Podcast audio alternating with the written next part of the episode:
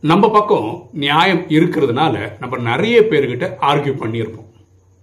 அவங்களும் அவங்க சொல்றது கரெக்டு அப்படின்னு நம்புறதுனால விடாப்பிடியா இருப்பாங்க.